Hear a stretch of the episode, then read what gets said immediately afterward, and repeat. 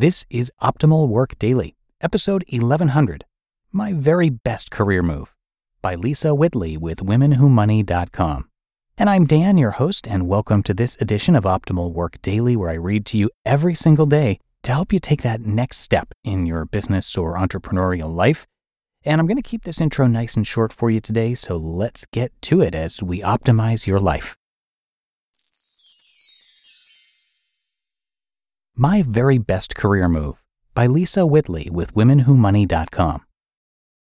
Because it was a village called Zombe and it was in Zimbabwe, I had arrived, alphabetically speaking, at the end of the world, and it was the best career decision I had ever made.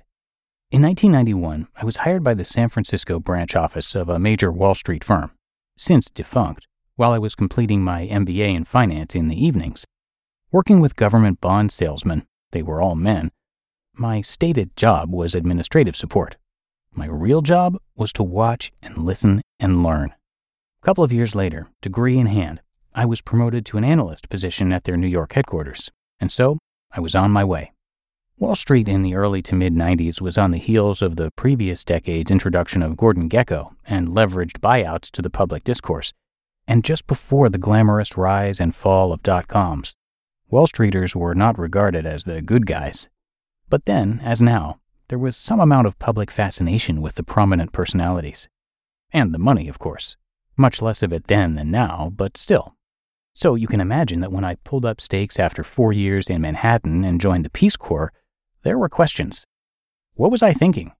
It was the best career decision that I had ever made. I did not actively dislike my investment bank career, but I didn't have any particular affection for it either. I enjoyed the salary, obviously, but it wasn't enough to compensate for that familiar to many Sunday night ennui, or even dread when you realize that you're on the cusp of yet another work week. So why Peace Corps? I knew that I wanted to travel, not just for vacation, but to live overseas for an extended period. I had a broad interest in the economics of developing countries, but that's all I knew. I didn't have a lick of practical experience in any of this nor did I know what kind of job I wanted or even who an appropriate employer might be. I solved the conundrum by finding a quote unquote employer that checked my most essential box the opportunity to work overseas in a job broadly related to economic development.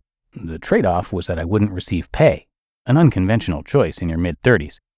I was fortunate. A few years at an investment bank meant that I could afford a break from paid work. My new career. Working for a United Nations funded NGO, my job was to advise new entrepreneurs as they established their businesses. The most important lesson I learned was that P&L statements and competent marketing strategies had very little correlation with business success. Instead, it was essentially the confluence of political intrigue, macroeconomics, and social norms that drove the developing business's outcomes. Peace Corps was immediately followed by another tour through graduate school. Then, finally, an 18 year career as a Foreign Service officer. That career would not have happened without making the initial investment in Peace Corps.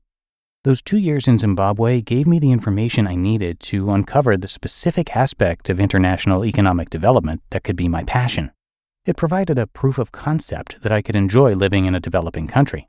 In Zimbabwe, I came to understand who the different players are in the international development industry and where my skills would fit in best.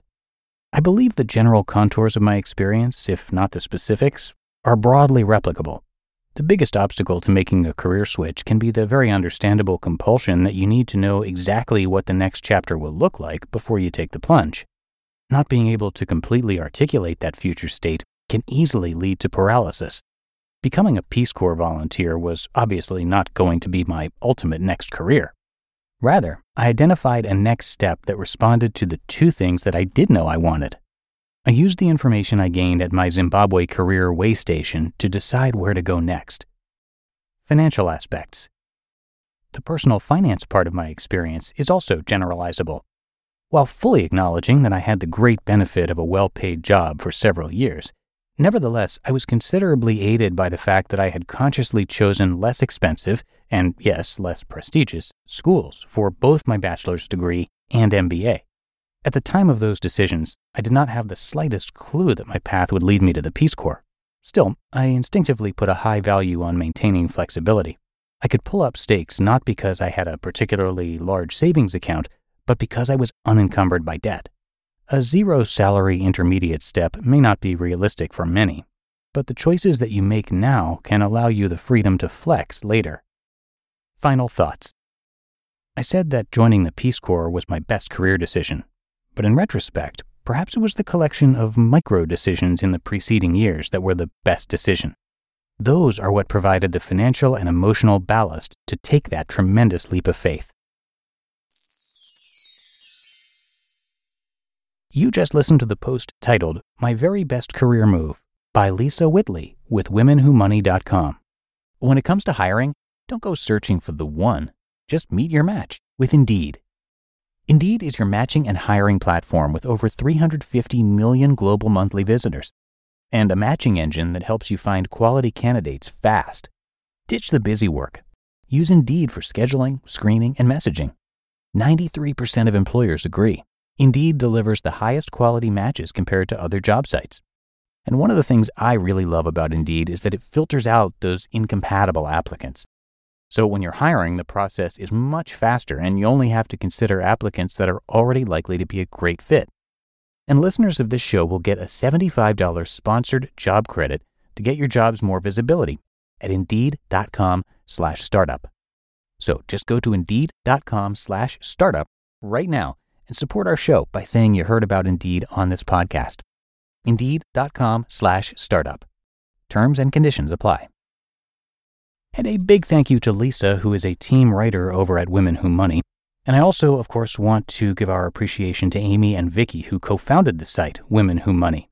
And it is a website that provides helpful information on personal finance, career, and entrepreneurial topics so that you can confidently manage your money, grow your net worth, improve your overall financial health, and eventually achieve financial independence. To check out more of their content, you can visit them online at womenwhomoney.com where you will find, among other things, some great articles, as well as directories, recommendations, a glossary, and more. So, again, you can find all of that over at womenwhomoney.com. But I think my work here is done. That's another edition of Optimal Work Daily in the books. I hope you have a great rest of your day, and I will see you back here again tomorrow, where your optimal life awaits.